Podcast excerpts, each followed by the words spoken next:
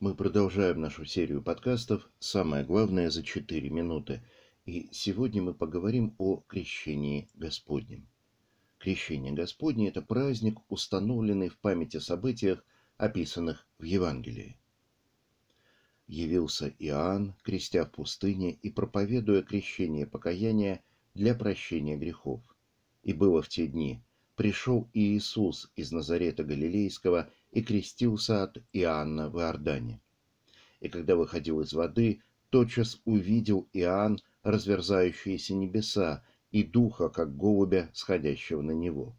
И глаз был с небес, «Ты, сын мой возлюбленный, в котором мое благоволение». Люди приходят к Иоанну Крестителю, чтобы омыться в воде в знак покаяния, чтобы показать свое желание очиститься от грехов, по слову пророка – омойтесь, очиститесь, удалите злые деяния ваши от очей моих. Перестаньте делать зло, научитесь делать добро. И Иисус приходит, чтобы погрузиться в воду вместе с грешниками, хотя сам он полностью безгрешен, так что Иоанн удивляется. Иоанн же удерживал его и говорил, «Мне надобно креститься от тебя, и ты ли приходишь ко мне?» Но Иисус сказал ему в ответ, «Оставь теперь, ибо так надлежит нам исполнить всякую правду. Тогда Иоанн допускает его. Безгрешный и святой приходит, чтобы разделить участь грешников.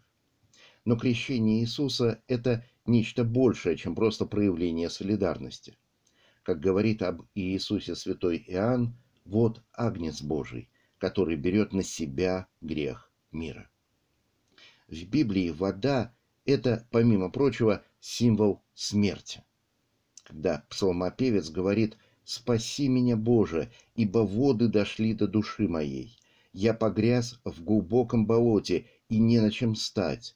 Вошел во глубину вод, и быстрое течение их увлекает меня». Речь идет не о буквальной воде, а об угрозе смерти.